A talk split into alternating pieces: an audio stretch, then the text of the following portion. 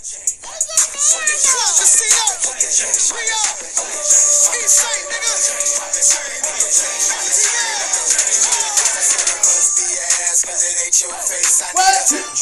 I need a tip drill. I said it must be your ass cause it ain't your face. I need a tip drill. I need a tip drill. If you see a tip drill. Point out. Where she at? Point out. Welcome to the 94.5 podcast. This is your boy Chris, along with Your boy Steve.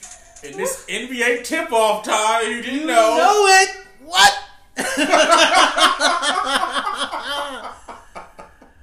Oh, right. This is a great time, man. What a time what a time to be alive. to be alive. Yo. Are we talking teams? Are we talking teams? Yes, we are today. Yo, it's crazy.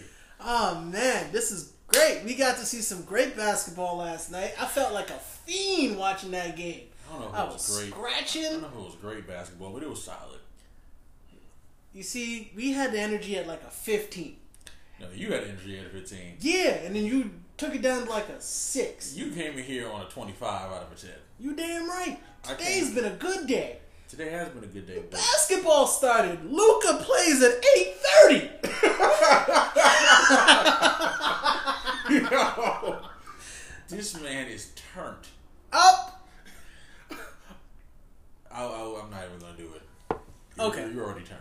Yeah, yeah, You're yeah. already turned. I ain't gonna. And I didn't even start smoking yet. That's a that's a crazy thing.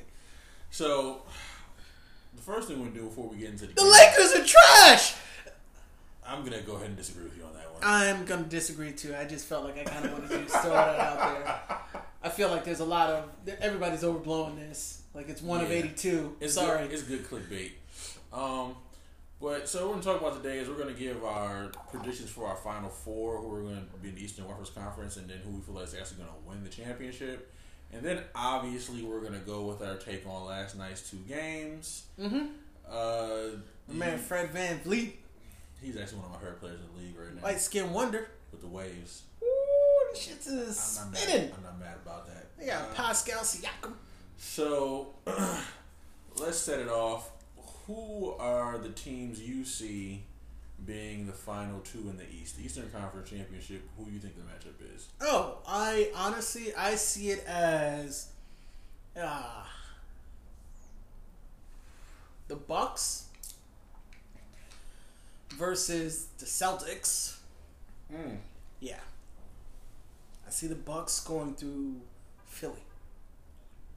And uh, surprisingly, I agree. A lot of other people have chosen Philly as the best team. I still don't believe in them until I actually see them do it. I just don't. I don't.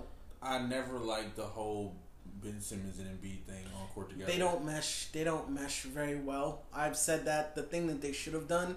Just trade Embiid. Yeah, That's what I'm. That, that's my thing. I'm more of a You honestly guy. speaking, the trade out there. First of all, first of all, uh, this is I'm gonna completely derail this real quickly. I don't know what's wrong with Buddy Hield, Jaylen Brown, or uh, what is it? Um, Well, they all signed extensions. Sabonis. Well, they all signed extensions. Yeah, not the max. I'm not leaving no money on the table, especially for organizations like that. There's no way you're gonna tell me I want to play in Boston that much that I'm gonna sacrifice close to like twenty million dollars. Hield, I'm not giving up fifty million on the table when I could have signed that contract that I could have signed, and then you tell me that I can get to other places when incentives, and one of those incentives is making the finals. Fuck you. Know. Fuck you, Kings. How dare how dare you put that in front of my face when you guys didn't even make the finals when you had Webber? Get out of here. That's also very strange. Um, yeah. No, Let's- good food. Well, how? Let's go back to the conference finals, and then we'll, that that's a great thing to talk about. We'll talk about that. right Uh, I'm after. sorry, I needed to get that out of the way because it was heavy on my mind all day. So we both pretty much agree it's gonna be the Celtics versus the Bucks. mm-hmm. And out of those two, who do you think is gonna go? Ooh, it's it's interesting because I kind of want to wait two months into the season before I make that determination, just because I don't know who the third piece for Milwaukee is going to be. And see, that's exactly why I'm going to say the Celtics. But- because I don't think there is a third piece. And I fully get that, but I also feel like there's the level of where they could trade for somebody. There's enough pieces, and they still have cap things there. I think it's also very interesting that well, I this is a slight caveat, but Giannis made the call today and saying that it'd be very hard to resign with Milwaukee if they don't do well this year. And honestly, I don't see a reason for him to resign with them if they don't do well this year. But here's the thing: what's well? So they went to the Eastern Conference Finals last season. I think So is he saying if we don't make the finals, I'm leaving?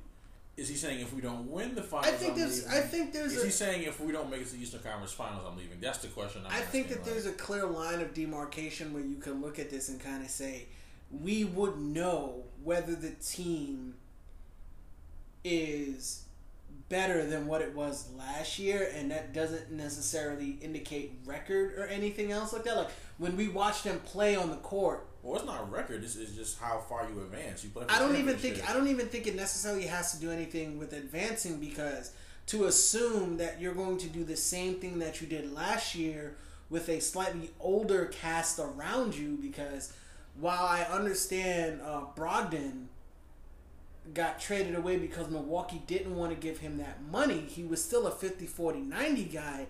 And yeah, he has some injury concerns, but guys like that help truly space the floor for Giannis, and you virtually replace him with Wes Matthews and Robin Lopez. I think that if we hear any rumblings about how the team isn't really gelling together with the new pieces, and they are not playing as well, and Giannis isn't off to this hot start the way how people are expecting him to, I think that there's a caveat there. The reason why I put the Bucks there is because I just feel that Giannis, with whatever hopefully progression in his game that he made over the summer, especially playing overseas and everything else like that. I hope that he goes there. There's a scenario which he doesn't make it because I feel like he might have overplayed too much during the summer, hmm. where it probably would have served you better taking the summer off Right. to just work on skills because we know your jump shot is there and your passing needs a lot of improvement. Your playmaking ability Right. needs a lot more improvement, and I feel that maybe taking the summer off to work on those two aspects would have been better. But I, I still put my faith in the Bucks if it comes down there because I still feel that the playoffs is the biggest indicator of talent, and Giannis's talent, I believe, even individually, is far better than anything the Celtics have, even as a collection, just because I feel like they lost their defensive anchor in Al Horford, and in losing that, you don't have the same liberty anywhere. You know, it's like, and ah. for the first time, it's like you're putting a lot on the fact that Kemba Walker, Jayson Tatum, and now the newly signed Jaylen Brown all make these steps And and Gordon and Gordon. You see what I'm saying? It's like he's almost an afterthought, which is horrible to say because he doesn't really pop up in the main conversation of players that you're counting on. But like to assume that there's no regression from Hayden Hayward, that um, Tatum actually goes back to what he was closer to the year one, and Jaylen finally finds some offense to go along with that defense, plus whatever Kemba does. I'm not sure if they're the combination that screams there. You see, good. you see, you're wrong, and here's why. That's my Stephen A. impersonation. Oh, God, no. You should have seen my face. I gave you the Kyrie face for a second, like, excuse me.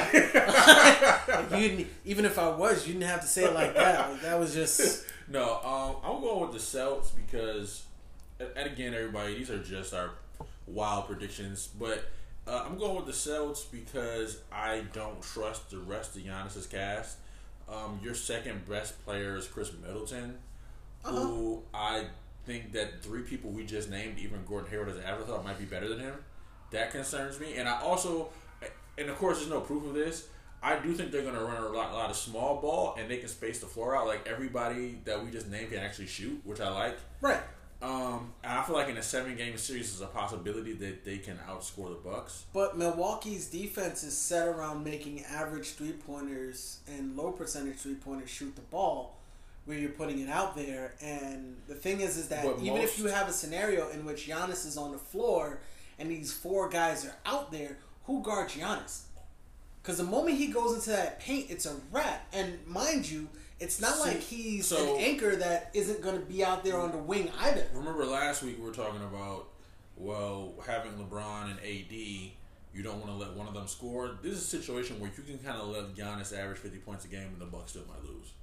Like Khris Middleton is not somebody who I feel like I'm scared of all seven games. I don't think it's Eric Bledsoe, we both agreed both on uh, is overpaid. Yeah. They don't have Mirotic anymore. You know that like it actually threw me off when I was watching The Ringer the other day when they were just like they never heard of the uh, that's uh, that's Sunni. He's making his complimentary entry into the podcast every week.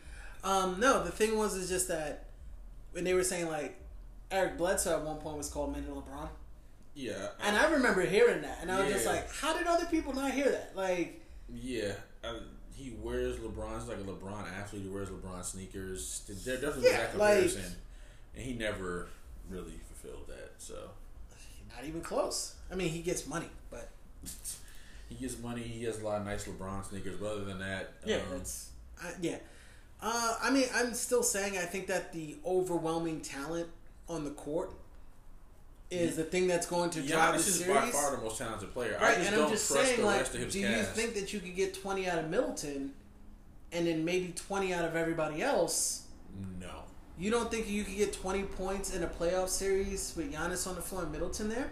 Not consistently. Gian- I mean, Middleton doesn't average twenty now in a regular season. I think I think that this is a year that he makes some move up and he gets to that 20 point marker That's there. the thing. Like I feel like he's plateaued. I don't think he becomes a better player. How old is Middleton now? Mm, I think he's like 26 or so. Twenty seven. Yeah, I don't think he's gonna get much 26, 27. Like he is who he is. Like I don't think that he's gonna get much better. I think he's a 17, 18 point. I don't necessarily. I don't necessarily think it has to be uh, skill wise much better. I think maybe he just becomes more efficient with his thing there, and I don't think it necessarily moves out from there. And, I, and it's just like even with Giannis and Middleton, I don't trust Eric Bledsoe and Robin Lopez and Brook Lopez. I think they're gonna try to play all. What about my man together. Wes Matthews?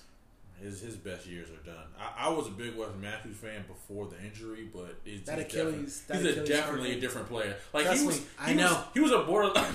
oh, Trust me. a bad fan. Yeah, trust me. I know. I know. Because when he was healthy with the Trailblazers, like him and Dame was like when it was him and they that Dame that first year, and they had this is before they traded between they had like, LaMarcus Aldridge. Like that was Mhm. like a team. Like Yep, that was a team. that was a good team. I like that team. But then LaMarcus didn't want to stay. Wes Matthews got the injury. Batum wanted to get that max money, and you know, so that's just kind of how I look at it. But we'll see. I think it's going to be a good matchup. Um, most people are really taking the Sixers. Like I said, I just don't.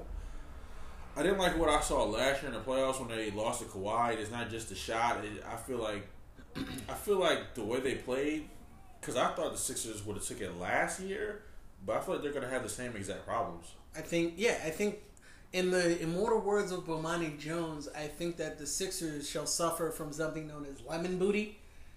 I mean, the second time you said this on the pod. Yeah, because Bomani Jones is the man. How dare you? no, but I just feel that when the pressure gets tight, all these skills and stuff like that somewhat revert. And I think that that's like a huge, it's a huge pressure cooker for guys that the skills that they worked on during the years and all these other different things that they did, it doesn't necessarily reflect itself when it's ideal. And I think that Ben Simmons goes back to being a non-shooter in a playoff series. I don't think he's going to be some dominant shooter this year at oh, all. Oh, never. He's never going to be. I don't think he has charisma to be a dominant shooter. I- My issue is just like, it's even more basic than that. They added Al Horford, which seems great, especially against Giannis, but it's like you crowd the floor. You compound the issue you had already last season, Which with, is too many big men. Yeah, so it's like so that. you have Embiid and you have Al Horford helping. They both can step out, but then you add Ben Simmons. You basically have three big men, and then you have Tobias Harris, who's what six eight. Yep. You basically got three power forwards in the center out there. And you also have this new guy that's a rookie out over there who's another wing that everybody's raving about his defense, but also says his offense isn't there yet. And he goes like, how many non-shooters can you have on the floor at the same time? And I'm also not particularly impressed with Brett Brown. Oh Like, yeah. I don't. I don't. No. I mean, he basically only has his job because um, Jerry Colangelo's not there. Because if Colangelo was still there, he would have got fired. I think there was a part where Hinkie would have made that move if Hinkie had saw the thing. I think that the move that they made, which was the mistake, was hey, you should have Simmons there. And you know what? There's a sneaky good trade out over there where you could have gotten a couple draft picks and and Beal for Embiid. Probably. And imagine how that works with Beal and uh, Horford, Simmons, and, and then you have and Tobias Harris. Right, because now you have that guy. You move somebody that's in the paint, and yeah, you're moving away a fantastic, arguably. I don't even think it's arguably. I think he is the league's best center. Yeah, because Anthony Davis refused to play center. Yeah, I don't blame him. I wouldn't either. Like, fuck that. I'm not doing that. Well, Anthony Davis plays center, would be Anthony Davis. But right, you're right. Joel Embiid is, Right. is the best center in the league. And I and I just think that like you just moved a lot from out although, there. Although, although there's a there's You would a take Jokic. Jokic. Huh. Jokic. You see, then what I do is after a while is I start matching them, matching them up, one on one. When I start making that comparison after a point, and I don't think there's a scenario. I think Jokic has the better team. I don't think that it's necessarily. By the way, that's a sneaky pick that I'm going to make coming up soon. But you're picking Nuggets go to Western Conference Finals? yep, That's that's the hot take. that's the hottest of takes. That's a hot take. Wow. No, but I but I honestly feel that I think in a one on one situation or even in a team situation, Jokic has the better team. I don't think that it's necessarily where he's the better player. He has better pieces that complement his game around him. Yeah, but I think like, and I I think that's the challenge with me. Like in comparison, I feel like Jokic and Embiid have a different skill set. And guess what? Here's here's the kicker though. Both teams, in my opinion, would probably remain. I I do see the Sixers being a little bit better. If Jokic, if Jokic is on Philly and Embiid is on Denver, but I feel that Denver would finally be that true threat that everybody thinks that they are because of I the way think- that they you know, play. You know what's funny? I think actually that might be the trade because now that you say it, I feel like the Sixers are better as well because you have a big, you have Jokic who likes to play a lot of high screen and he hands the ball off a lot to Jamal Murray and Gary Harris, which would be perfect for Ben and he Simmons. also does not stay in the paint as much as people think he does because Right. of his ball He- handling skills. He does a lot of high screen and roll. He has, I feel like he has a better jump shot than Joel Embiid in my opinion, and he's a better passer. So I feel like Passing, yes. Well, yeah, passing and jump shot, yes. I think Yeah. the trade off is defense. Oh, yeah, I feel like on Embiid's a way Philly, better defender yeah, but I feel like on athlete. Philly, yeah, but I feel like on Philly, Jokic there's enough, better. there's enough pieces around there that actually- him and Simmons can Honestly, operate. that it sounds crazy, but that actually should be. That might actually should be. Somebody might need to look into that. I've never even thought about it right I now. I think that would like if they were like, "Yo, we're gonna do this straight up." Yeah, I don't know if the money matches though. I don't know off the top of my head. Eh, I mean, if you can, okay. When One I mean straight up, but I mean like, Yeah, I if you, mean, if yeah. the if the crux of the trade is Joel for Jokic, Yeah. and you're able to pull that trade off, I feel like it I think it both benefits teams. both teams tremendously in a way that it didn't before because I feel that there's a plateau era out over there now. Obviously, we don't, we have not seen either of these teams play Right. for the season because obviously this is Wednesday. And did they? Yeah, they definitely. Did they play each other last season? Maybe once. I don't, I don't know if they played head to head. We, you know, we gotta get like a tablet or something to Yeah. look this stuff up while we do it. But at Well, s- well, to be fair, this this this topic is totally uh, a little off subject. What Yeah. we're talking about. But I that's the reason why I don't I'm not necessarily in love with Philly because I don't know how that works. I feel like even if you ran a small ball combination, I feel like the problem there is that you have you can only have so many guys out over there in order to maximize your value and the thing is is that I feel like even if you ran a total uh, def lineup, which whatever version of it is that you want to, where you're just basically running out a couple guards, a mobile power forward, and maybe two small forwards. About Philly. No, I'm talking about any team going against Philly. Oh, right, right. I think that in a crunch time situation, you expose how old some of these guys are there too. It's Well, one of the reasons why I don't believe in. Is uh, more so than that is like so Tobias Harris is your best shooter at that point, and I don't know what type Tobias Harris looks like in the fourth quarter of a game six or game I seven. don't. I'm gonna be honest. With you, I just don't believe that Tobias Harris is that guy that I need in the fourth quarter. I don't believe of it a game, but I would give him a chance to see. You know what I mean? But I, I mean, I'm not like, I'm not, I'm not thrilled about it. But unfortunately, he is by far right now JJ Redick not being there, their best shooter. Right, and then I'm saying it's just that like Tobias Harris isn't coming off screens. He's not doing the pin downs. He's not. He's not.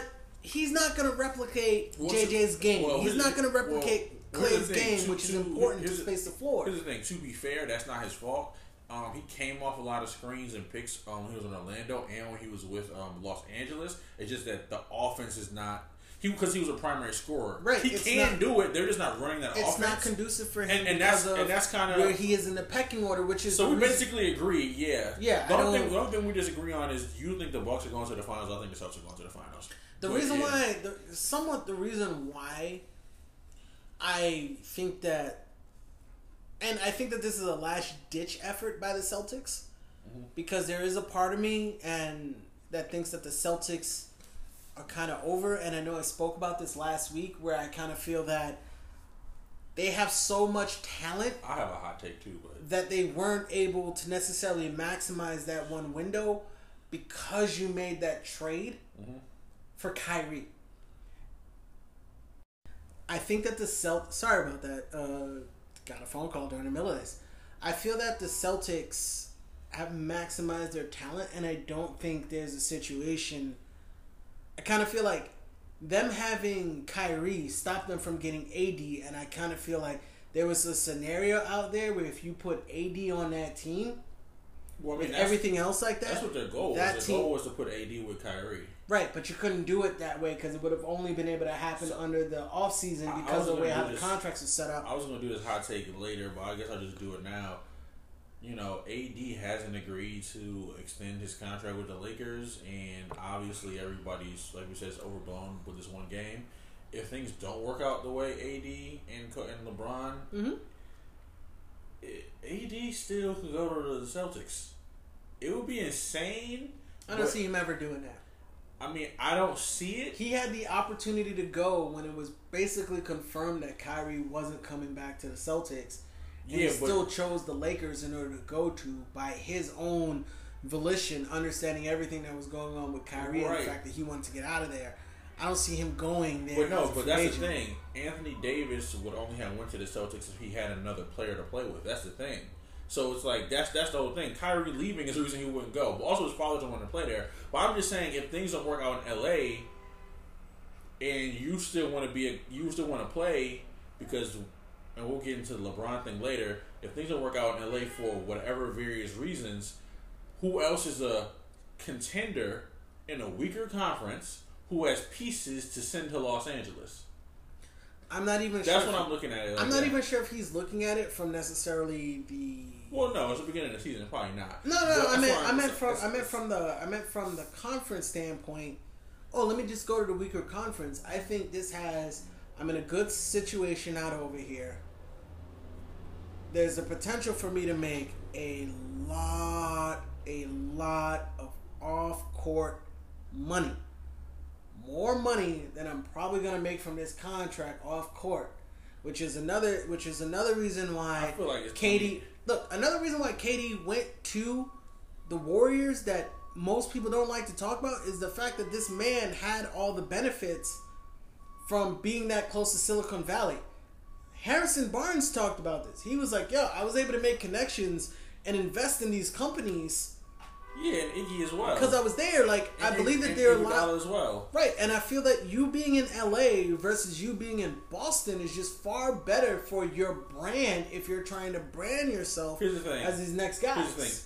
I don't disagree because Boston has a legacy of, of basketball and just sports in general. Red Sox, Patriots, Celtics, Give me the And- guy. Give me the guy that's and- making max like. give me and the, it's twenty and it's outside of Tom. Outside of Tom Brady. And it's 2019. Um, any opportunity is available to you now. I mean, it's outside really of big, Big. Papi and Tom Brady, like who was the last guy out over there that was like national Celtics stand, na- like nationally like Paul Pierce.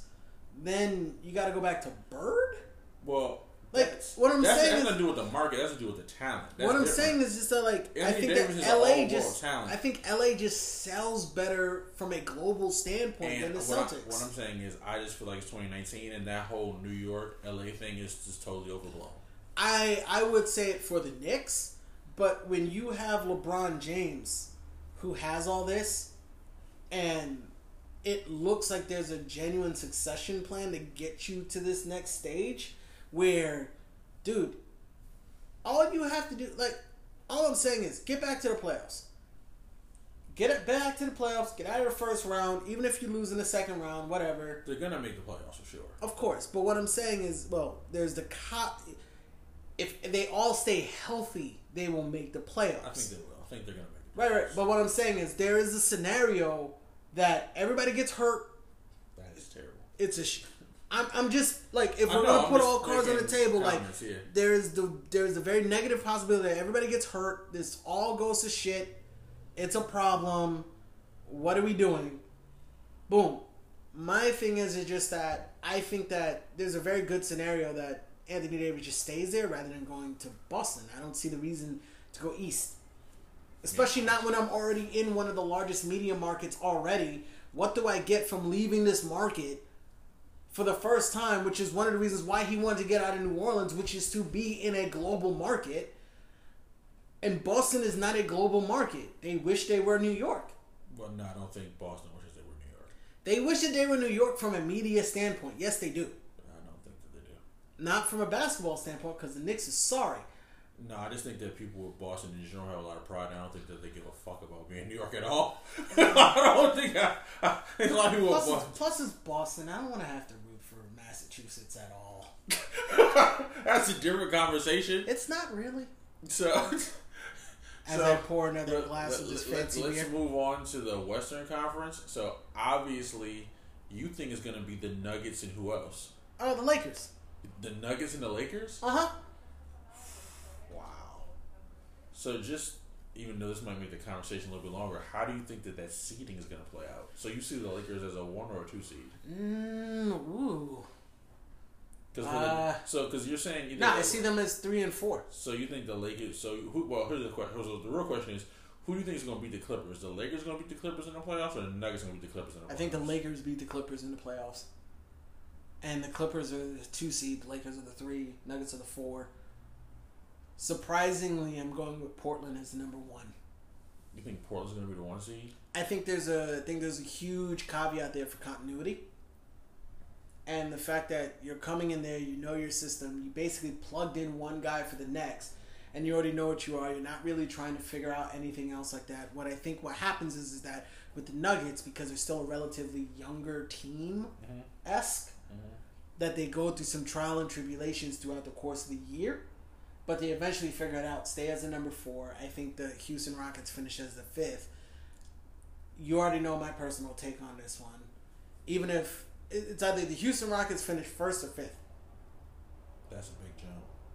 Mm, in the West, I'm thinking it's like a four game difference. So I don't think I don't. I don't think. I don't think. It, I don't think anything is going to be that You think it's going to be that tight at the top? Yeah, I don't. I, I think. I think the playoff guys in the West are going to be all separated by a couple of games when it's all said and done. Like it's going to be like a five or six game thing where like, yo, one of our stars or one of our guys either had like an ankle thing that kept him out for a week or something else like that, and that's the thing that moves us down so far down this list. I don't think it's going to be anything where any one of these teams are going to be that dominant. There's no true dominant team anymore in the league. Like where you pencil in the late pencil in the Warriors and you go like, okay, you're either one or two this year, or like any other year, and you kind of go like, you're one. You know what I'm saying? Like, there's no chalk out over here. You have to parse this out, and what I think what happens is is that I think it's going to be the Lakers versus the Nuggets, but I think that the true that the true Western Conference Finals things, which is almost the same way how it happened last year, is going to happen in the uh, in the uh, semifinals, Right. where the teams that matched up in the semifinals were far better playing each other than what happened in the conference finals. I can see that. See, yeah, but it's Because I feel like the the Sixers versus the Raptors was a far more competitive series. Oh yeah, of course. than the Bucks versus that one, especially once they put Kawhi on Giannis and they shut that down. It, it was just like this isn't a contest anymore. Same thing how over there on the other side where it's just like yo, all these teams are playing each other, and it just wasn't fair on the other end. Yeah, that's the reason why I don't trust the Bucks. They're up 2-0 and I feel like they just choked. Um, yeah, I guess I'm gonna just like play it safe. I still think it's gonna be the Lakers and the Clippers in the Western Conference Finals. Um, again, it all depends on seeding. The Nuggets, I don't know if I trust Jamal Murray and Gary Harris in the playoffs in a game seven, especially if they don't have I don't think it gets to a game seven depending on who they play. Because I say that the Lakers knock off the Clippers because we're going to get to this obviously in the second half of there, but I do think that it's a little overblown. And when you look at the top eight players from each team and you project them out in terms of talent, I think that one team has more talent than the other one for their top eight players because we know that playoff rosters aren't going 10, 12, 11 deep. Uh, Not in the playoffs. The, Not in the the, playoffs. the Clippers might. Not in the playoffs. I'm Yeah. sorry. All, all benches get all benches end up running a Coach K lineup once it gets to the playoffs. We stagger your minutes out. You guys will play at least eight at max, nine guys deep. But I don't think you can. I, I think it takes a long time to go back in history to find out how many guys in a finals or a playoff series that was really running ten deep. I think the Clippers are gonna run ten deep, I I don't see it. and the reason I say that is because You won't have a choice. that's part of it, but it's just like you're gonna want to. So I thought that the Clippers were gonna try to trade Mo Harkless for Iguodala, or or it still might happen. But I feel like If I'm the Grizzlies, I never let that man go just because I understand what that does with him as a free agent. I let him stay there, and you know what I let him do? I let him every day in practice. It's the same thing I said for the Mavs, right? They should have picked him up. You have him lock up, and you have him stay on your rookie, whether it's Ja Morant, whether it's Luka. Like that's my thought process that I was thinking behind.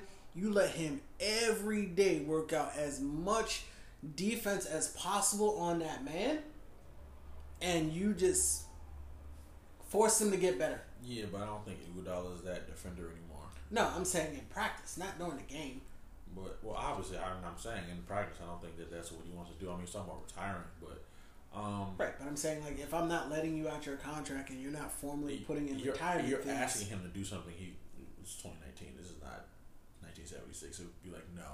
Um, but that's totally off subject. I just feel like the Clippers will run 10 because they can, and it's like worth it to do it. I mean. They're just so deep. So you got obviously Kawhi and Paul George. Paul George not back yet. You got Mo Harkless. Like I didn't even realize it last night. I'm watching the game. I'm like, and he's a solid wing that you can also throw out against LeBron in case Paul George or Kawhi get in foul trouble. That's why I say that. Patrick Beverley's definitely gonna play. Lou Williams is definitely gonna play. Montrezl Harrell's def- that's what I'm saying. Like right? But then look, gonna- but then look what you just said. Those are only six guys right there. Are you gonna play Zubac? Like Zubac gets munched by some of these guys. well, you well again. That's my thing. You're playing We- Shamet, so then okay, so now you get to eight, but now you're running more guard heavy than anything else like that. You, again, you might man. have to play Zubac if Montrezl Harrell gets in trouble. It's the playoffs. My thing is Anthony Davis and LeBron James. They're gonna play better. They're gonna play better in the playoffs. Right, They're so gonna who- get these guys in the so foul trouble. you- so who But are what I'm saying, guys? what I'm saying, that they're gonna. Well, you never gave your Western Conference guys, so. Yeah, the Lakers and the Clippers. Oh, so that's how you think this is going to So the, uh, yeah, so, so last night was just game one of what we would hope to be eleven games. yeah, because I just see too many flaws in the other teams. My thing with the Nuggets is. You damn near lost to the Spurs last year in the playoffs, and then you lost to Portland, which you probably shouldn't have, even though like Dame's might one of my favorite players in the league. Right. You almost lost to the Spurs. Then you lose to Portland. So I don't really have much faith in you guys in the playoffs, especially going up against two veteran teams like the Clippers and the Lakers. No, Portland um, is still probably going to be terrible at defense. They didn't really address it, um, unless Hassan Whiteside decides that he just wants to win. And he also is trying to get another contract so free. He starts Yeah. playing in the con. But we haven't another reason seen- why I try we haven't we haven't seen that discount yet. contract years when Yeah. players are playing because I feel like We, we, we haven't seen that. Houston has the talent, and they probably should because, but I just don't trust James Harden and Westbrook in the playoffs. They might, like you said, they might either be a one seed, they might end up being a two I don't seed. even tr- I don't even I don't trust them generally the trust him during the regular season because I don't believe that Westbrook remains this three point non efficient non you know I don't see him being this guy all year. I feel like But you see what I mean. I just don't trust them in the playoffs, so I wouldn't pick them. Certainly not the Spurs when they make the playoffs. They're not going to the damn Western Conference Finals. of course not. Golden State's not going to the damn Western Conference Finals. Even though there are people online talking about don't sleep on Golden State. I'm sorry, Golden State fans. You're not going to watch the Western Conference Finals. You know what? There's you might actually- get bumped out the second round. I didn't realize how injured they were when we were doing everything. I did.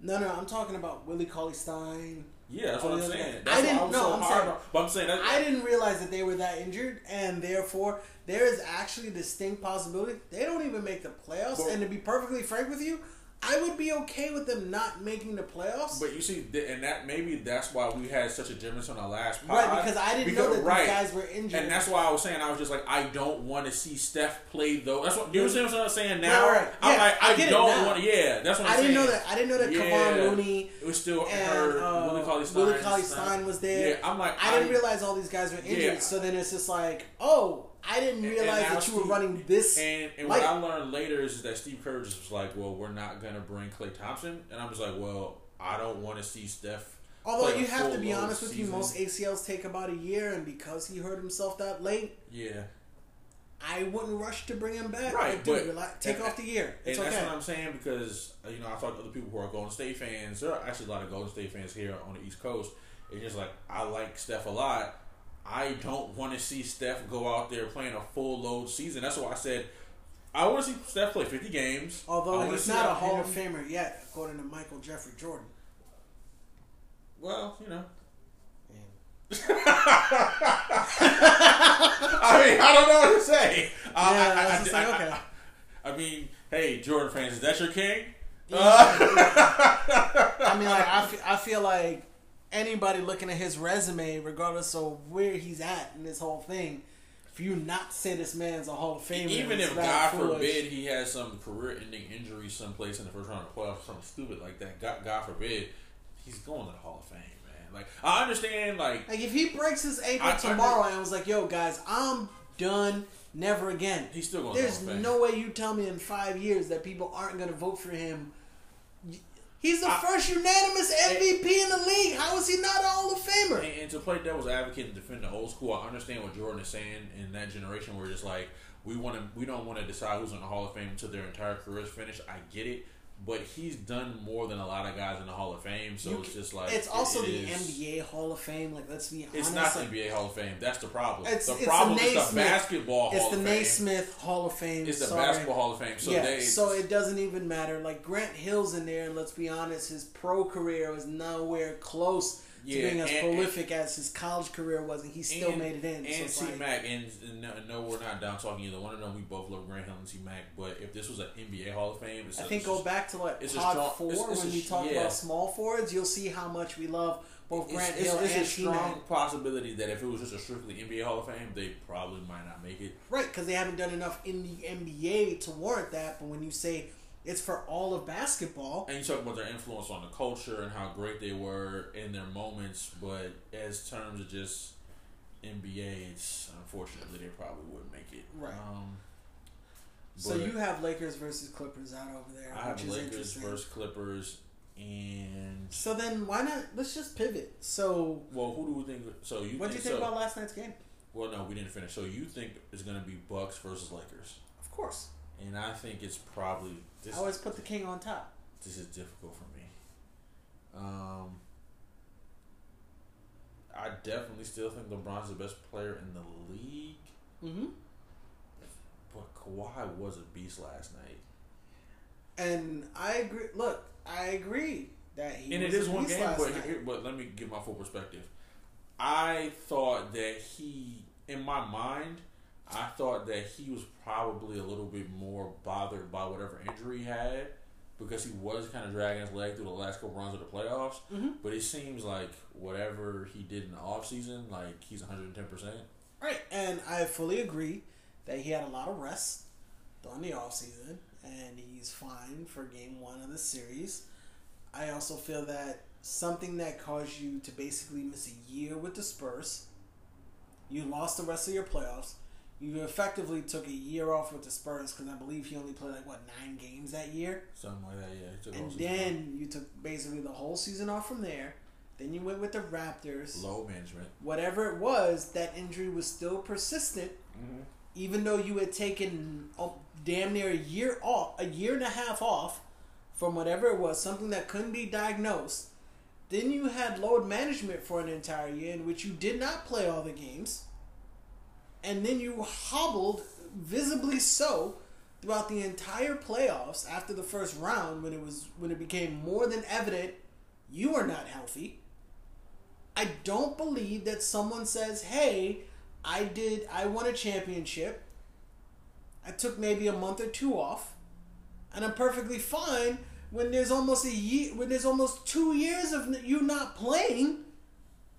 And once you started to get some regular minutes as a uh, consistently, and you have to play every game, it pops back up. I don't think that you're fully So- healthy, and I just think that he's saying that So here's to my say it just now. So here's my lukewarm take: Clippers versus Celtics in the NBA Finals. I mean, there's a possibility that that happens. That's I mean, lukewarm take. I don't even see that as lukewarm. That there's It's no not a hot take. no, there's no heat at all to that take. It's it's not even Well, I- lukewarm. I- it's well, just here's- here's- neutral. Here's, the thing: outside of us, most people tend to think the Celtics are gonna. I mean, they think the Sixers are gonna go. Like most people. So your thing is more on the Celtics more than your heat's coming from the Celtics more than the 76ers. I, I haven't seen anybody really put the Clippers with the Celtics. I mean, everybody is picking the Clippers, and I feel like there are more questions there than more people are willing to admit. Well, this thing you brought up last pod, which is which I will admit to, there is the Paul George question because if Paul George isn't, He's almost not going to play until mid-November at best, December at worst. That's a month and a half off from the season. And we don't know how they're going to gel It's together. at least going to take him a month, We're assuming that Paul George and Kawhi are going to play well together. We don't know because we haven't seen it. And then after that, guess what? It's a month, and then the trade deadline is two weeks after that. It's two weeks into February. It's before the All Star break. So therefore, then you bring in him at max. He has two months of playing with jo- with Kawhi before you may see see that there's a move to make in order to improve the roster. I just don't know, realistically speaking, how much time they have to play together before the full roster's set, and then it's also trying to figure each other out. And it's not like these guys have been old school friends. This is legitimately a phone call that happened during the middle of the night and said, Yo, do you want to play with me?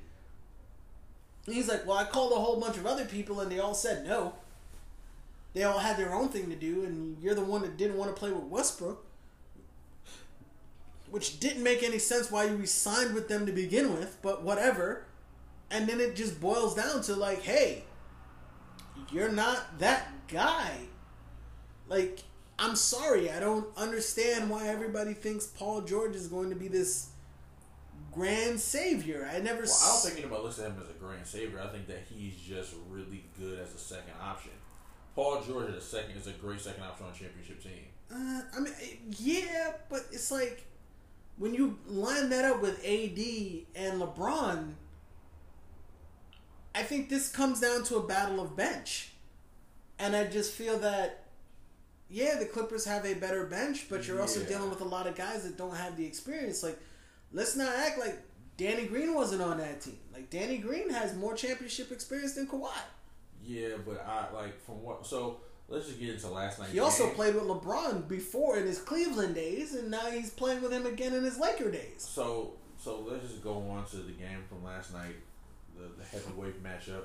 Uh, it's uh, and that and that's my bigger concern with the Lakers. I'm not too concerned with the way LeBron played, even with him getting older.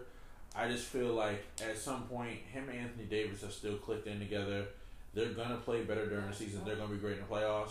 I just have a lot more concerns about all the other pieces around the both of them. Um, I also have concerns about Frank Vogel. So, and again, obviously everybody listens to this podcast. I'm one of the biggest LeBron fans, and people say this all the time, but it's true. He was hitting a lot of people last night, missing a lot of open shots. That concerns me. Kentavious Caldwell Pope was like zero, basically nothing on offense. He's Not, also if you, not if you follow Lethal Shooter on uh, on um on IG. yeah okay. Well, that, man be, that man be putting him through the ringer. KCP be hitting shots. My thing is, is that I get what you're saying, but I don't, I don't, I'm not really concerned about the offense because I feel that I'm definitely LeBron, more than any other superstar I remember watching, is it doesn't matter what system it is, the system is always the same. Let LeBron do what LeBron does, and we need shooting around him. That They have no shooting. I think Danny Green. I think there's. I think No, the thing that's is, it. it's just Danny Green. right, but they're also missing Kuzma right now. Kuzma is a solid shooter. He's he's not a great shooter. And I think about he's more of a spark is- plug that the bench was missing last night because I feel like if you add in 19 points from a bench player, Here's the thing about Kuzma. A, we don't know how he's going to bounce back from an injury. Uh-huh. And B, which is more important than A, is we have no idea what Kuzma looks like in the playoffs. Of course. No idea. No, no, and, no, And, and, that's I, and I get that, and And that's, that's- a lot there. But I also feel like there's a lot of vets on this team, and for The some problem reason, with the vets is the only vet that can shoot is Danny Green. That's my concern. That's the thing. Uh, if they make some moves like before the All Star break, I'm, I I'm don't feel like they this. do. I, I honestly don't feel like this roster. that's the only saving grace they have is this better not be the last iteration of this roster because they uh, Danny Green is can't outshoot. I would have been so much more excited if it was Cousins instead of Howard. well, yeah, of course. Oh my god, if it was Cousins, I would have said, I don't care what the score was tonight. Team winning it. like, yeah, I'm if sorry. If Cousins, you know, was decent, you know, not even like hundred percent, but if Cousins is seventy percent of himself, then it's an entirely different team. It's an entirely different game. yeah. I mean, him and Anthony Davis already have chemistry. LeBron just dumps the ball. It's a, it's entirely it's almost not even fair because you move LeBron James to a spot up shooter. it's just like it- it- it's a would make him a spot up shooter, especially if those two clear out as a- they swing the. Imagine those two run the pick and roll. You finally overload the paint, so they kick it out and they clear out the paint, and now you have LeBron James going baseline one on one with the defender trying to close in on him. yeah. Lord, Unfortunately, that's not gonna happen. Not this year. But the other saving grace, I guess, for the Lakers is, which I don't understand, and what, and what the Frank Vogel thing is, they didn't run the offense that we saw in the preseason. They didn't run any high screen or high pick and roll, which I'm just like, why are you doing a like all like ISO ball, and why is there not a lot of motion going on? Well, my thing, look, and I get that, and I and I also feel that one of the biggest differences between this game that most people don't understand is this is almost a similar situation that Kawhi went into with Toronto, uh, probably to a lesser degree. But I'm going into a team that's already set. They know who they are. They know what they're doing. right. They have a coach, and I'm just basically replacing a guy that was already there. right.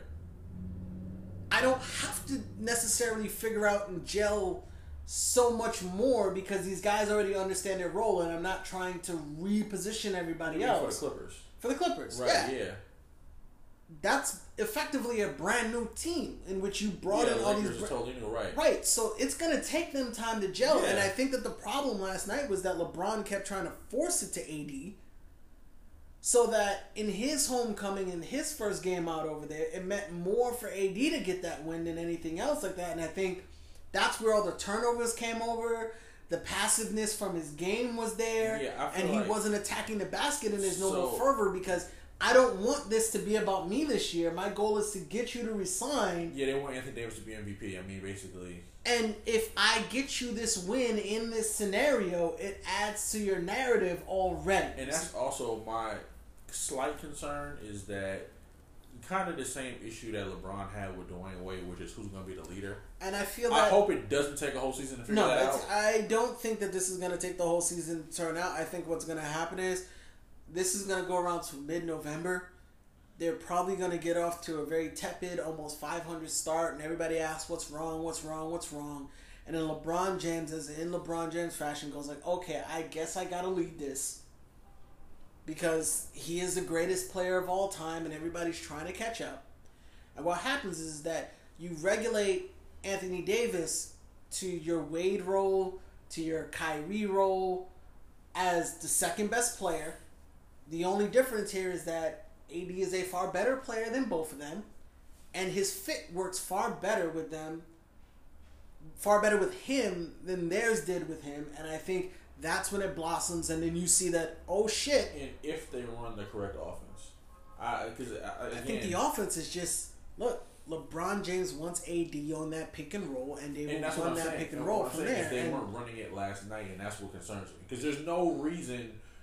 Damn near. I'm not even sure if that concerns me. I'm more concerned. I'm more like It concerns me because if you ran that, they lost by ten without doing it, That's that is that is. and they came back from twenty. Whenever they feel that they need to add this wrinkle in there or reinstall this into the whole thing, you now add the one thing about the game that everybody was calling damn near unstoppable, and you only lost by 10 without adding in this unstoppable high pick and roll that everybody Right. was so worried about. right. For me, I'm just like, when that gets there, right. It'll be fine. Like, I'm not, it's the first out of 82 games. Right. I, I do not, there are no flags raised and nothing else like that. There are no flags raised like the way how the ones worked for the Pelicans. Which there are some real questions there. Here's the thing, right? Um, my take on so we're gonna, we're gonna transition to Pelicans versus Raptors game. Yeah, I didn't think they need to say that, but okay. Okay, let, well let's transition. My thing is like, because here's the thing, I didn't really want to talk about it, and the reason why is because I never believed in anybody on the Pelicans. Like when everybody was just like, "Oh well, they're giving up too much for AD."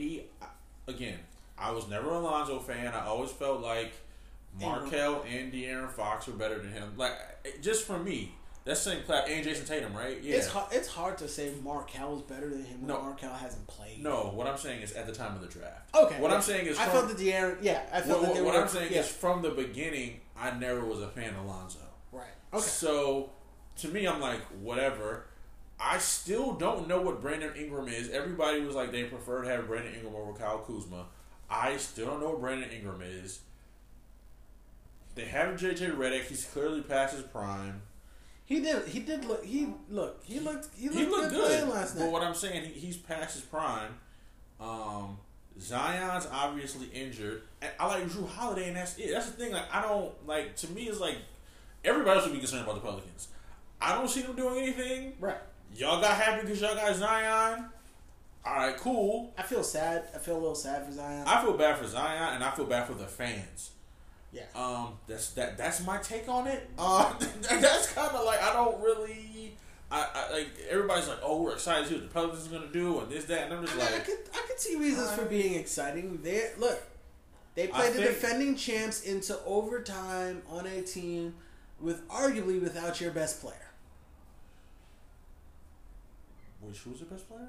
Uh, the- some people will make an argument that Zion's already their best player based upon dis- what you saw from there. I would disagree. But what I will say is, you look. Regardless of what, I think Jrue Holiday's your best player.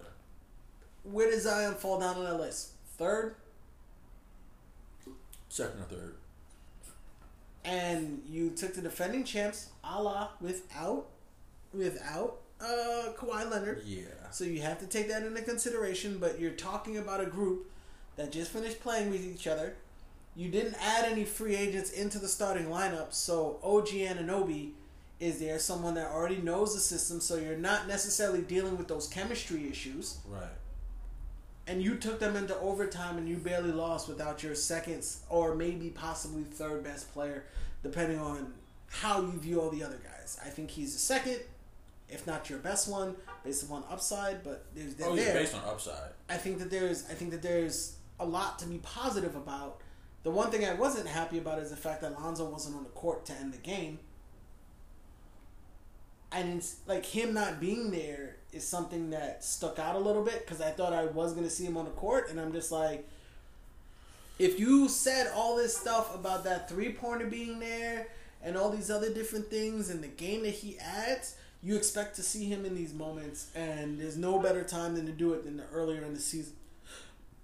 The fact that he wasn't there tells me that even you, the coach, are not fully happy or fully excited or confident in where he is offensively. So all these things about a new jump shot and stuff like that start to raise a little red flags in my mind. Where I hope that the offense is there because he made some actually pretty decent passes last night. Did you see that one where he drove baseline and then he did the fork? Yeah, he's he's a more than capable passer. You know what I mean? Like I, I'm not like a Lonzo hater. I just never saw him as The piece? Yeah, the star that some people saw You, you never saw him as Magic Johnson. never. Yeah. No, no. I, think saw the I think the comparisons were there just because of the physical traits. a tall point guard. This is what I see. Him. I see him as a store brand version of Jason Kidd. He's not frosted flakes. He's the cereal in the bag. You, you, you can eat it. It's good. Like Frosted Wheats? Yeah. like, like, like, like you can you can eat it. Like First, first of all, those claiming the clutch in college when you didn't have any money for stuff. listen, I didn't listen. Listen, man. Listen, I only went to college for a year. They came in clutch when you broke in your early twenties. That is That's what I'm true. saying. Lonzo's a good. You know what? They're they're gonna not- they're gonna come in clutch this weekend because this podcast money ain't coming in yet. Listen, I'm not hating on it. I'm just saying it's not brunch with mimosas and crepes. That's all I'm saying. This crepes? You really like crepes? Yes. Okay, okay. Have some class. Fir- fir- First of all, fuck you. don't, don't don't do that. Okay, all right. Okay, okay. Sheesh. Have some culture, sir. I don't want. I don't want. No, no, no. no. Give me give me a nice chicken and waffles, please. Chicken and waffles is delicious. We ain't we, we not hating on that. No, I'm just I'm just saying like you went crepes for like your brunch menu, and I'm just like. You probably could have went somewhere else that sounds a little bit bit- more savory and delicious. Here's the thing: crepes are a little bit lighter and a little bit healthier. You're eating brunch and you're drinking drinks. I don't think health is Champagne is not a drink. okay. You gotta drink Okay. two whole bottles of champagne to get drunk. That's not a drink. Champagne with orange juice is a drink. Yes, Listen, it is a drink. That's a drink. okay, you know what? We gotta go to brunch. That's it. Two bros rocking out brunch. Brunch style. We should do a podcast, brunch podcast. What we should do. Yeah, but brunches are usually noisy. Mm. Now, if we bring the brunch to us, Then it's not brunch, it's breakfast. And I refuse to eat breakfast with a bro. I'm sorry. I refuse to eat breakfast with a bro. I refuse. That is a funny. That is a funny it's sentence. against the bro code. How dare you, sir? That is hilarious. Nah, I mean, I don't, I don't know. I, I don't know what to think of that. Zion being hurt really kind of killed a lot of the hype and interest in that game. Oh yes, over. He's definitely definitely. So here's something to delve into really quick because before we wrap up. So now that Zion's probably not going to be rookie of the year. Because most likely gonna miss two months. Yeah. So who do we see as rookie of the year? Ooh. My man Tyler Herro. You see him as rookie of the year? Yeah. I think he's already a really good compliment with uh, Butler.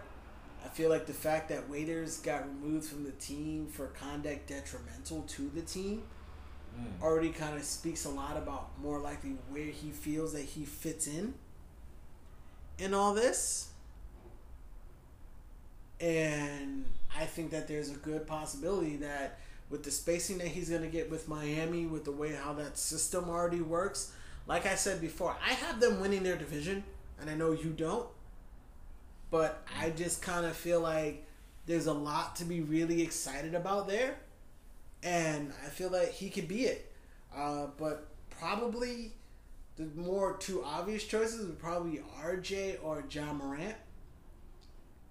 Um, Because for rookies, it's not always dependent on how much. so you think RJ win. or Ja Morant? I think Ja Morant or Cam Reddish. You see,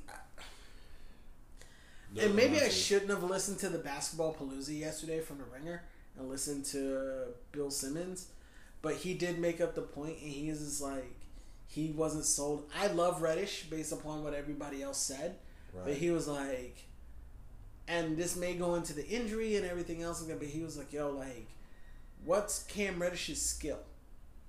He's a great shooter. His skills, he can shoot. But even in his moments in Duke, he wasn't a great shooter, even a- in spot up situations. He's a he's a third option, and his here's the thing.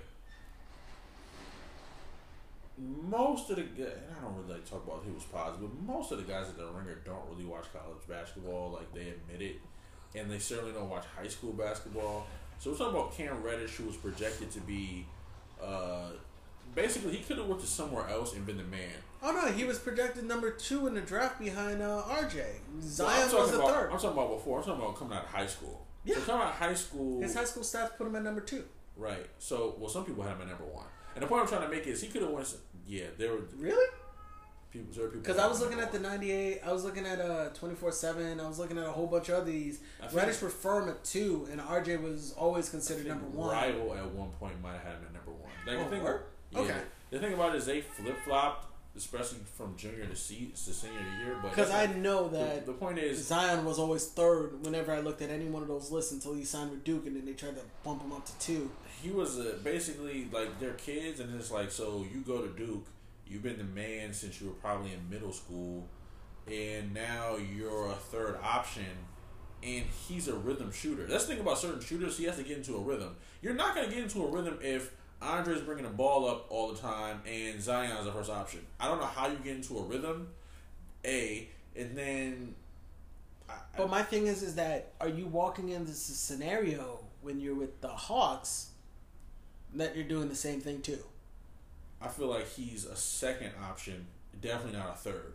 I I would say that you'd probably put John Collins as your second option on that team after you've already dumped the ball off.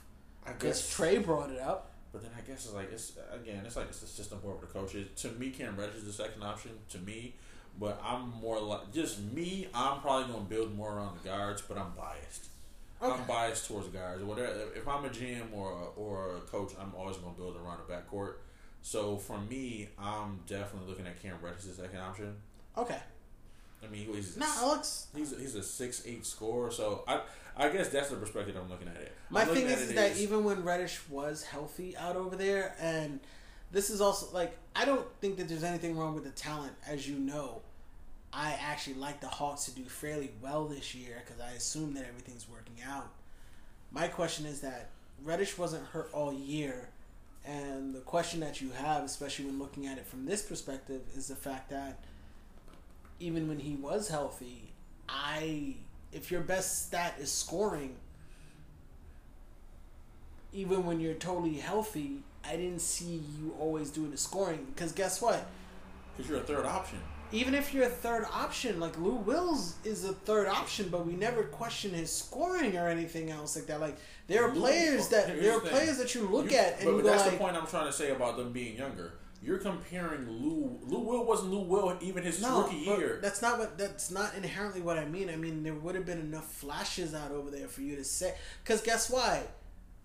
Coach K is like Coach K is just not some random coach out over there that goes like, "Yo, Reddish is hot. Feed Reddish the ball." Like, if this guy's hot, why would I feature Zion or RJ? Well, you would feature Zion because Zion, from a statistical standpoint, was probably the most dominant player in NCAA history just by pure numbers, single season, rivaling that of Anthony Davis. The numbers projected out career wise, no, but the numbers project out for that one season. for one season that the most dominant player was Zion, who I think he outclassed AD with everything except for I believe like rebounds and I believe blocks. But besides that, RJ was it's not like RJ was lighting it up every night. he was highly inefficient in college, and I'm saying like. There's this, there's the times when Reddish is hot, and it's just like What I'm saying feed the is, ball to Reddish. What I'm saying is we're at an impasse because we're just not going to agree on this. Okay. Like I said, I feel like you come from being the man to being a third option. There's a mental thing there that we don't have to deal with that he did. He's younger and he's to be the third option whether he's hot or not. And, and again, he's a shooter. Shooters need to get in a rhythm. Even the best shooters in the world. It doesn't matter if it's Kyle Korver. It doesn't matter if it's Redick. Lou has been a six man for most of his career. What I'm saying is let him get into a situation where he can get in a rhythm, where he can be a primary shooter sometimes. I don't even Coach K is a great coach. We ain't gonna question his coaching. I just don't think there's a scenario where Cam Reddish was gonna go in with that trio and ever be treated any game as if he was gonna be a first or second option. And that's strange to go from being a first option for from fifth grade to your senior year of high school and then be like, nah, you a third option, stay in the feel- corner.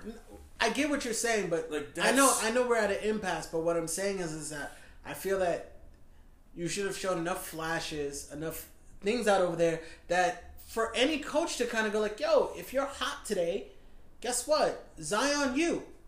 And we plug you in there. I'm just saying that there was never the moment, whether you want to blame that on the fact that he hurt his foot or he broke his rib. I didn't say anything about that. No, no, no, I'm no. saying- I'm saying that there were reports that came out. Right. Reddish's dad admitted the same thing, the same way how Reddish has come out and talked about he was not healthy his entire year at Duke. And that's not part of my argument, so it doesn't need to be addressed.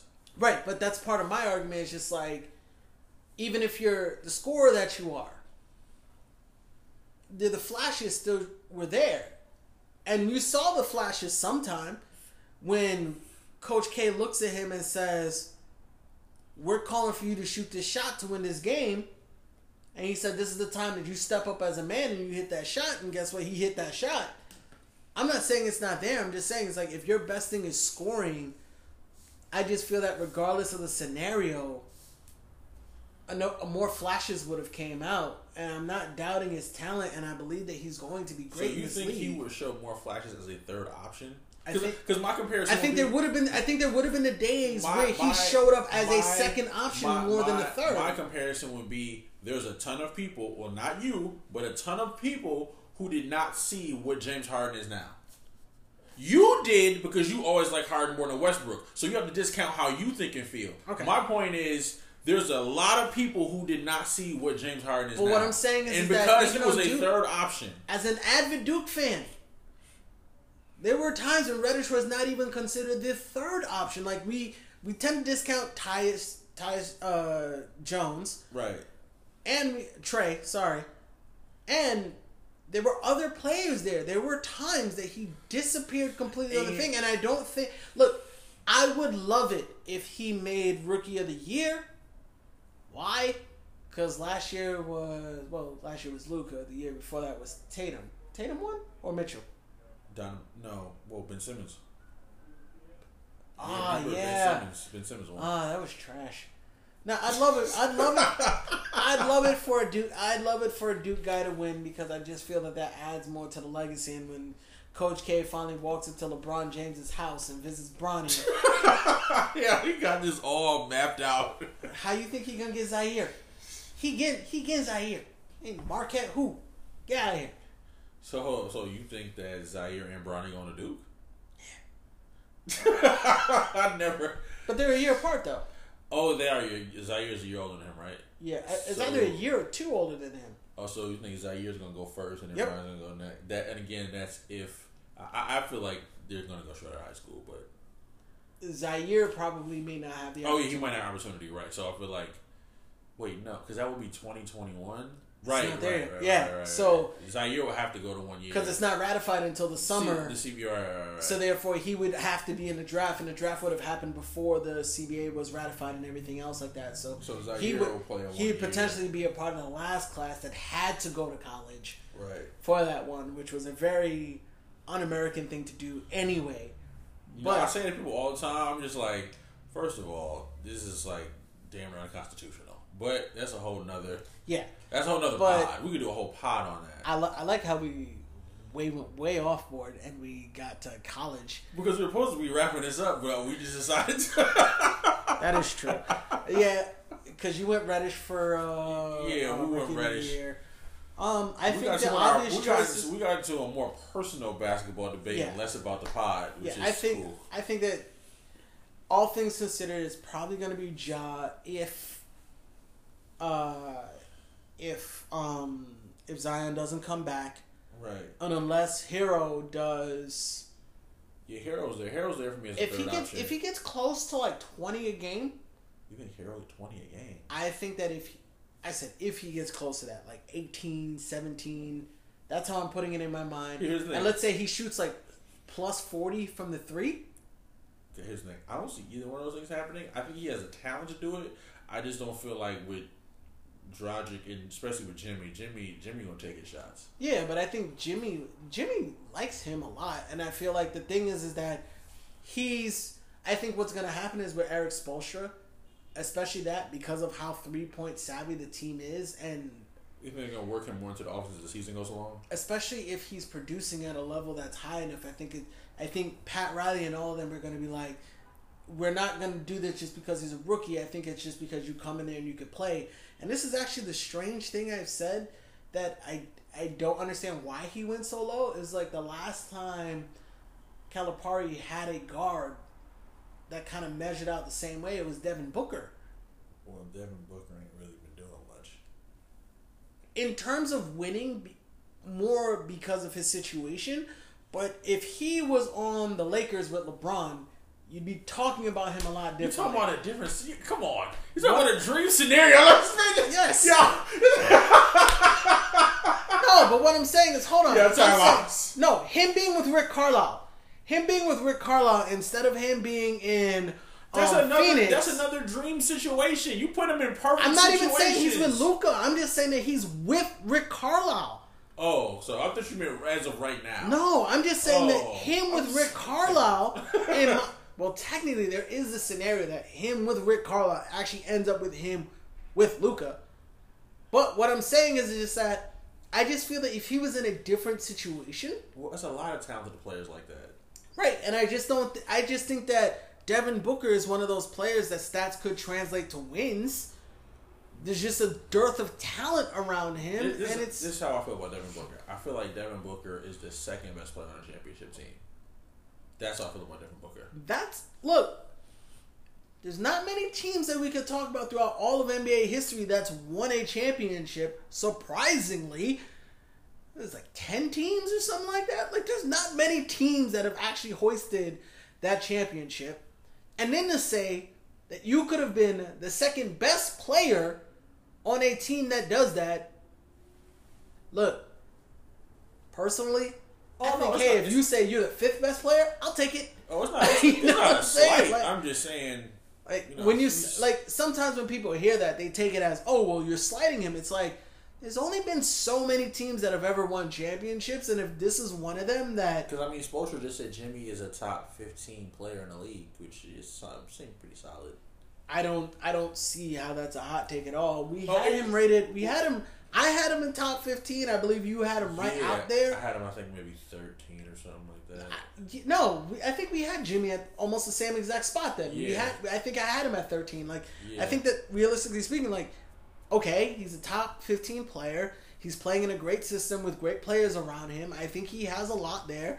I think that Tyler Herro, in that scenario, especially if they they already noticed something about him. Jimmy's another person who's like a second best player on the championship team. Like I feel like I don't see the Heat actually ever winning a championship oh with Jimmy no, but I, but I feel like again in my dream scenario, you know, would never happen is because I'm not like a big Joel fan.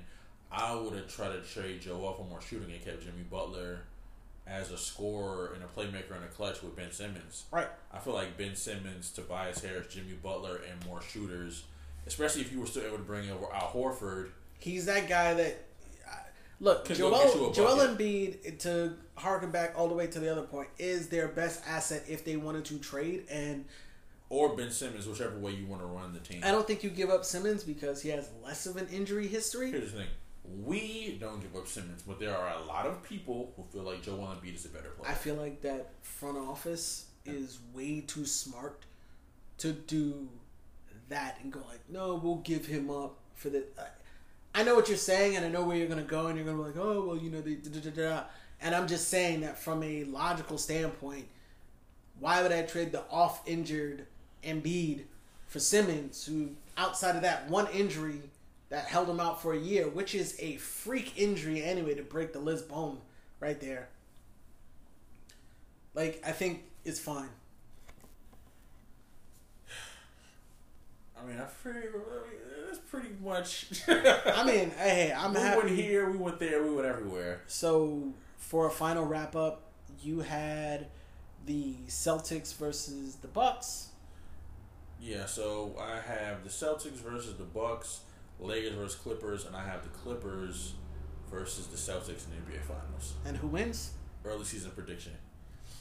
Probably the Clippers. That's the finals, probably the Clippers. Okay, so I have uh Bucks versus so I have Bucks versus the Lakers. Bucks versus the Lakers and I have the Nuggets as my Western Conference Finals team Alright. because the Lakers knock off the Clippers in the semifinals out over there because they shortened bench.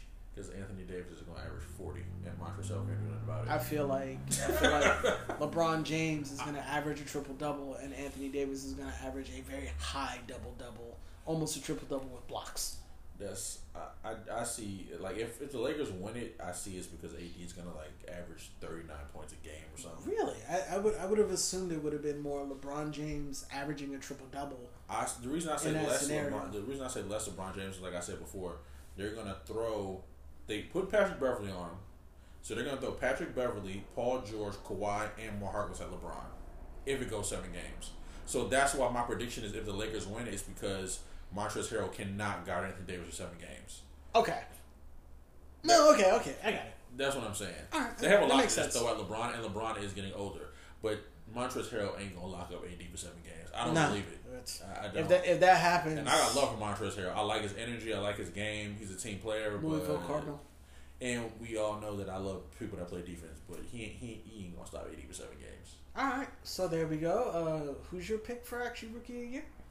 I don't think you said it. Well, I said it's between it's a cold take. It's between Ja and Cam Reddish. I don't know who to pick. It's one of those two. Okay, so I would have it if Zion's not. The caveat is if Zion is not there I at all, because I, feel like even if he ends up playing sixty games and he does anything close to his efficiency in summer league, even if he's only getting around twenty points a game, it's very hard to look at somebody that averaged like twenty points on like eighty three percent shooting from the field, especially if he's able to get to the rim at that point. Look, if he's plus plus sixty percent, I don't think there's another way in order to look at this if he plays the same way that he plays. Well, I feel like uh, he's out six to eight weeks. I feel like because he's a rookie, he's gonna be out the entire eight weeks, and I feel like some even if it's not my picks, I feel like it's either gonna be Ja, Cam, maybe even Tyler. So one of them is gonna get hot before he comes back. And there's, the, there's and the thing about those type of things, there's always a narrative. So I don't know, even if he comes back, how is he gonna jump back into that? I think the narrative is already set in stone with the fact that you made sure that it was going to be the Pelicans versus the defending champs, less Kawhi, knowing that that was supposed to be Zion's first game. I feel like there were better games on the East Coast that you could have probably matched them up with, even of an East versus West thing. I feel like they, they were. You could have probably altered the schedule in a way that Well, you're not Zion highlighting. didn't play in the game. So Right, but you had already made the schedule knowing that the Pelicans had had it because the schedule came out after well, the draft. And I feel like the league has already kind of geared itself up to make I'm saying, Zion. with him being out for the first six to eight weeks, this going No, but I'm talking about in terms of of narrative. If he Yeah. comes back and does anything similar to what he did in summer league, obviously less points, obviously less rebounds. But if he does anything close towards that from a number standpoint, you will not hear about any other rookie doing anything else like that unless, let's say, for some reason like Ja starts at, dropping like 25 a game or something else like that. And I don't see many rookie point guards doing that. You know what I'm saying? Like he would have to do something very comparable to what Luka did last year, where he was just like, you have to look at him that much because this guy is doing this. You know what I'm saying? If Tyler plays the way you say he is, then My man Tyler Herro. if he plays the way you say he is before Zion comes back, it's gonna be hard for Zion. If, if like you said, if, Zion- if Tyler's out here averaging twenty points a game on above forty percent shooting for three point, Playing Zion, for a team that's actually winning. it's yeah. gonna be hard for Zion to make that up. That's what Of I'm course. saying. It depends. It's a lot of depends. But it might be that it might be just that hype and everything. Oh my god, look at it! He's this generational talent. That guy's just a shooter. Yeah, we unfortunately got a lot of basketball fans like that. Yeah, It's like, that's bad. Like Zion dunk, and it's like, yeah, we know, but The, the thing I will say, he has amazing touch around the basket. Yeah, it's not just. hands. It's not like it's not just dunks. He's actually laying up the ball. He- he's got great hands. He He's swi- explosive. Like, switch hands in the air. He has a great. He's got good core. Um, Mm-hmm. I mean, he put on hundred pounds since high school. Like he has to have a good core. Like it's, it's a lot of muscle. I actually hope he slims down. Yeah, it's I very would love to see. concerning. I would love to see him at like two fifty because I feel like imagine if he was just faster. I would love to see him at 240, but I don't know if that's gonna happen. You're asking him to lose close to thirty five pounds. It's muscle, like it's not. It's not fat. Like that. that- That's the problem with him. Like, how do you ask him to slim down in that sense, and you're asking him to lose muscle? Like, it's not like he's pudgy. It's not like it's these the Kyle Lowry jokes. I mean, yeah, he's solid, but some of- some of it is muscle and some of it is fat. Like, but it's just it's for his own health. I mean, I just feel like he's just like the way he's built and the way he plays. Like, it's kind of like with Derrick Rose is like you're playing almost way too physical for your frame, Yeah, and that's the thing. It's like I don't want it would be great if you know he had like better whatever a better base, but he just doesn't, and like he goes to the basket full charge every time. he ripped his sneaker. That's what I'm saying. Like he went to turn and ripped his sneaker. And that's why I want to see him slim down. But you're right, he's probably not going to get down to 240. But again, we are totally off subject. Um, I think that's it for today. I think. Oh, yeah. I think next week we're going to talk about whatever games are on the schedule at that time. I will be watching the Mavs. and I think I want to kind of dig into the CBA, even though it's earlier in the season. Ooh, I think, okay. uh, Someone wants to be a capologist over here. Nothing wrong with that. All right, okay. Well, About that thank money? you for listening. Talk about that paper. You know it. it must be your ass because it ain't your face. Later.